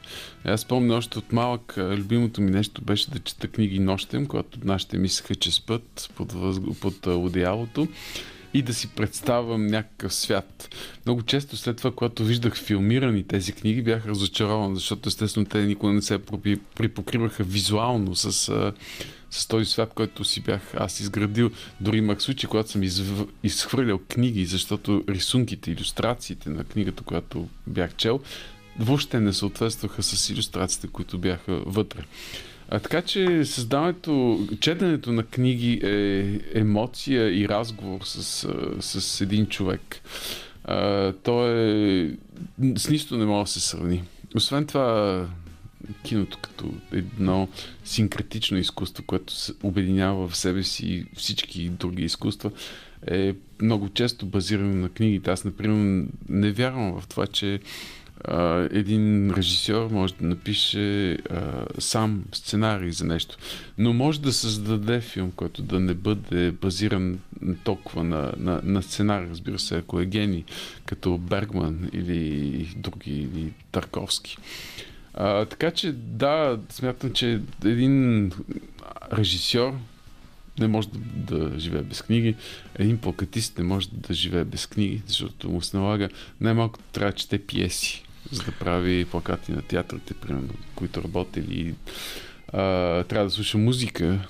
И това ни обрича на едни такива хора, които са обречени всеки ден да се хранят с изкуство. Потвърждавам. Жена Мяни, също плакатист, артист, чете повече от мен, със сигурност. Какво обаче ти напоследък чете? Какво те впечатли в последните години, което би препоръчал?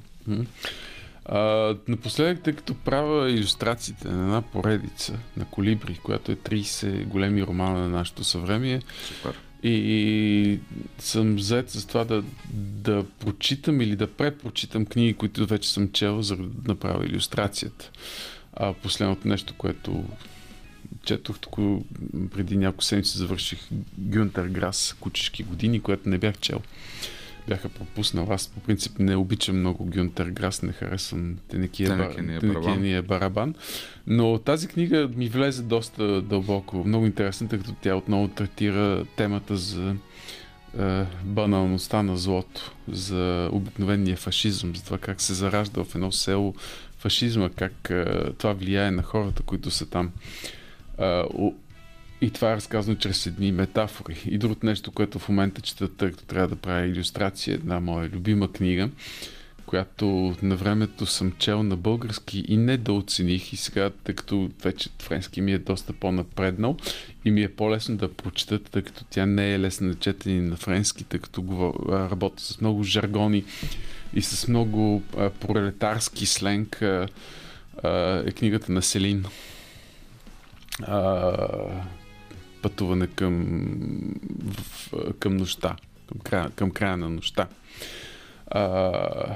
И забележително, аз хванах книгата и за две нощи я прочетох. Толкова вълнуващо преживяване беше. Това е последното нещо. Завръщане към... Въобще се усещам как с сигурно това от възрастта вече не ми се четат нови книги. Предпочитам да се връщам към стари класики, даже неща, които съм чел, за да ги препрочета, за да се върна към първия момент, когато съм ги прочел, и то книги, които не съм оценил, които не са ми харесвали. Затова често казвам, че тая работа с харесването е загубена работа. Значи най-глупото нещо е да кажеш, това ми харесва, това не ми харесва. Или чувстваш нещо като твое, или не го чувстваш. И така, също и с филмите, нали, аз съм член на академията и като такъв ми изпращат всички филми, които са излезли през годината. Имам ги от дома, на моя компютър, на който мога да прожектирам, на моя огромен телевизор и на моята прекрасна уредба и на моя екран. И въпреки всичко се усещам, че започвам да гледам някакви филми, които са нашумели, които, нали, там трябва да разглеждаме, да гласуваме за тях, и ги спирам. И отивам в Критериън, където си пускам един филм на Ерик Кормер от 60-те години. Или един филм на Роберт Бресон от 50-те години. И изпитвам по-голямо удоволствие от гледането на този стар филм, който е правен преди 70 години, който като темпо няма нищо общо с нашата съвременна, което въобще не би трябвало да ми говори вече. Има неща, които просто не остаряват. Но това сигурно пак го отдавам на възрастта, може би. Да. Добре, ще продължим този страхотен разговор с Теодор Ушев. Сега малко музика в късното шоу по Радио София.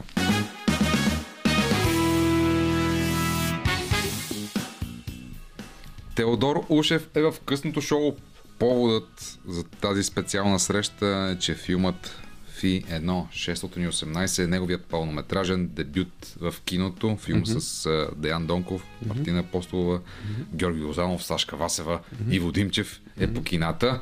Антиутопична приказка в киноезика на Тео Ушев, който никога преди това не е виждан, защото той самия не е знал какво прави, докато снима този филм, нали така? Да. Експериментът е задължителен инструмент във всичко, което правиш. Не, абсолютно знаех какво правя. Аз филма го бях гледал около 100 пъти преди да започна да го снимам. Дори целият филм е сторибордван много прецизно. И аз почнах да пускам рисунки от сториборда в следващите дни. Всеки кадър е прецизно посочен, осветлението, къде, какво се случва с героите. Аз няма... Експеримента беше в това да се захвана да правя този филм, да правя игрален филм и да го доведа до края на това, което бях намислил. Да не се подведа по желанието на всеки творец да се харесва. Защото това е най-пагубното. Филмът трябваше да бъде изтрещял, трябваше да бъде панкарски, трябваше да бъде комикс, което, нали, всеки кинаджия, като му кажеш, това е филм комикс, и той казва, не може, това такова кино няма. Нали, това не е кино. Стане ли комикс, това не е кино. Има ли такова, не е кино. Нали, аз смятам, че всичко, което се движи на екрана, това е кино. Ето така, да тръгнем от там, защото така е било създадено киното. Какво означава кино, скъпи слушатели? И в този смисъл за мен няма закони, няма и антизакони. Човек прави това, което си иска, и това, което смята, че е интересно и важно. За мен е много важно, обаче зрителят да не му е скучно. Да се забавлява. Да има усещането за игра, защото най-забавното нещо в живота на човека е когато играем. Нали така? Само тогава не ми е скучно, трябва да има игра във всичко, във всекидневието, във всичко. И исках това усещане да изигра, да го сложа, дали съм успял или не. Това е вече отделен въпрос, който зрителите ще видят. Казвам като зрител на този филм, има игра, има кинетика, кино идва от кинетичен, от движение, има движение, има и анимация, има и игра, така че идете да го видите. Да. Фи 1.618 вече е по кината. Накрая прости ми. Да. Но да те вкарам в сюжета на политическия контекст. От край време не успяваме. Да, Ганкиното кафене, къде без него. Защо не проумявам? И тук това е чисто такова човешко, приятелско любопитство като човек, който чувствам като близък, като замишленик, като човек, който в крайна сметка много твоите възгледи са и мои за света, в който се намираме. Защо не успяваме да конструираме нещо, което априори се подразбира като абсолютно необходимо сега да имаме правителство в контекста на кризите, на войната, на, ако щеш, парите, които идват от Европейския съюз, това са хора, които сме изпратили там, за да ни представляват и да направят това. Да. Защо? Ето, приноса, първото нещо, което те се занимават, е да върнат пак хартиената бюлетина заедно с другото и така, а не да направят... Ами отговор е много просто. На тази територия, клета, винаги се е случвало така, защото малките котерийни битки и личното облагодяване и личната печалба е била на преден план. Абсолютно никой, всички тези хора, които са избрани там, повечето, тези, които държат лостовете на завладяната държава, защото нашата държава е завладяна с първи признаци на фашизоидни елементи, за съжаление, по конструкцията на руския олигархичен модел. Едно от първите неща е тя да може да контролира своето оцеляване на тези паразити. И те нямат никакъв интерес, така, защото държавата да бъде добре, защото, знаете, в мътни води се ловят най-добре рибите. И колкото е по-мътно, колкото е по-зле положението, толкова те ще имат възможност да се облагодетелстват. И затова не се създава и правителство. Те имат интереси, трябва да изпълняват поръчки, платени. Не от Сорос и не от Бил Гейтс, защото нито на Сорос, нито на Бил Гейтс му пука какво става тук на края в Г на географията. Нито пък на Мъск. Да, Мъск може да се зарадва на една картинка, но Мъск, ако не спечели няколко милиарда летейки до Белоградчик, никога няма да дойде. Така че всички това са едни такива неща, митови легенди, които се пускат в пространството с една едничка цел, тези хора да бъдат колкото се може повече на вас и да контролират парада, който се случва в момента в нашата държава.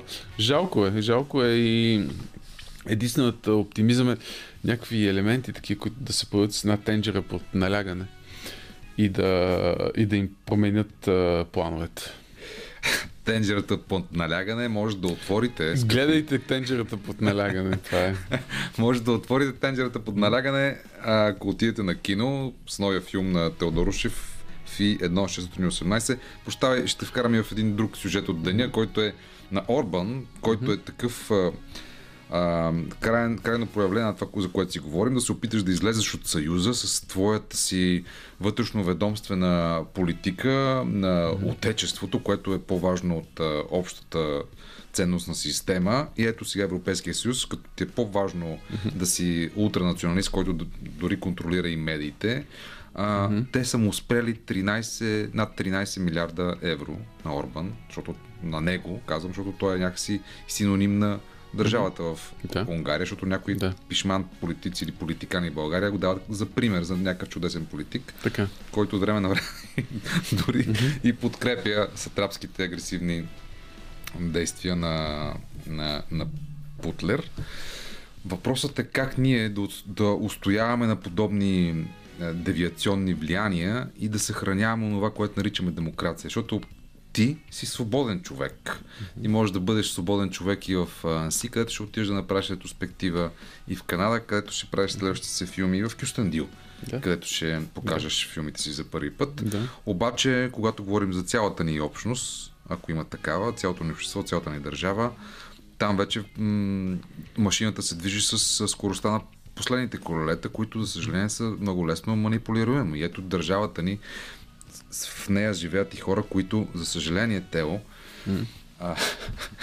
70% от нашите любими сънародници, които говорят същия език или подобен на нашия, са готови да се откажат от принципи и ценности като свободата, демокрацията, толерантността. Ето това са европейските и евроатлантически, ако щеш, ценности, за сметка на паричките, за сметка на цената на бензина и на хляба и за сметка на някакъв такъв криворазбран ултранационализъм, като този на Орбан. И тук последният ми въпрос наистина към теб е как да отстояваме именно тези ценности днес? Ами всеки дневно, както казах, с хъс и просто и с... Не знам, трудно е. Трудно е човек да се бори всеки ден срещу стрелите на пропаганда, защото това са умели пропагандатори. Тази борба се води вече 3 десетилетия. Смениха се много поколения, много животи бяха похабени и профукани, изгубени в тази борба, за съжаление. А съжаление бяха погубени животите и на следващите поколения, на нашите деца, които също ще бъдат жертви на факта, че в тази държава абсолютно всяка крачка, всяка глътка свобода се извоюва с неистови усилия. За всичко трябва да се бориш, за най-малкото. Аз си мислех често, че то прилича, нашата свобода прилича като апарат за дишане, където свободата е кът, не е достатъчна и няма за всички. Апаратът за дишане обаче, скъпи слушатели, може да си поставите, когато потребявате този същия апарат под формата на изкуство. Например... Това е единствен начин на изкуството. Благодаря. Ти ми помогна.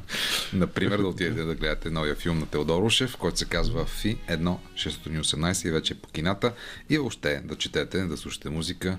И ето това ви предлагаме и ние в Радио София. Време е за музика. Днес тя е избирана и от тон режисьора ни Димитър Новачко, за което му благодарим. Останете с Радио София. Това е Радио София.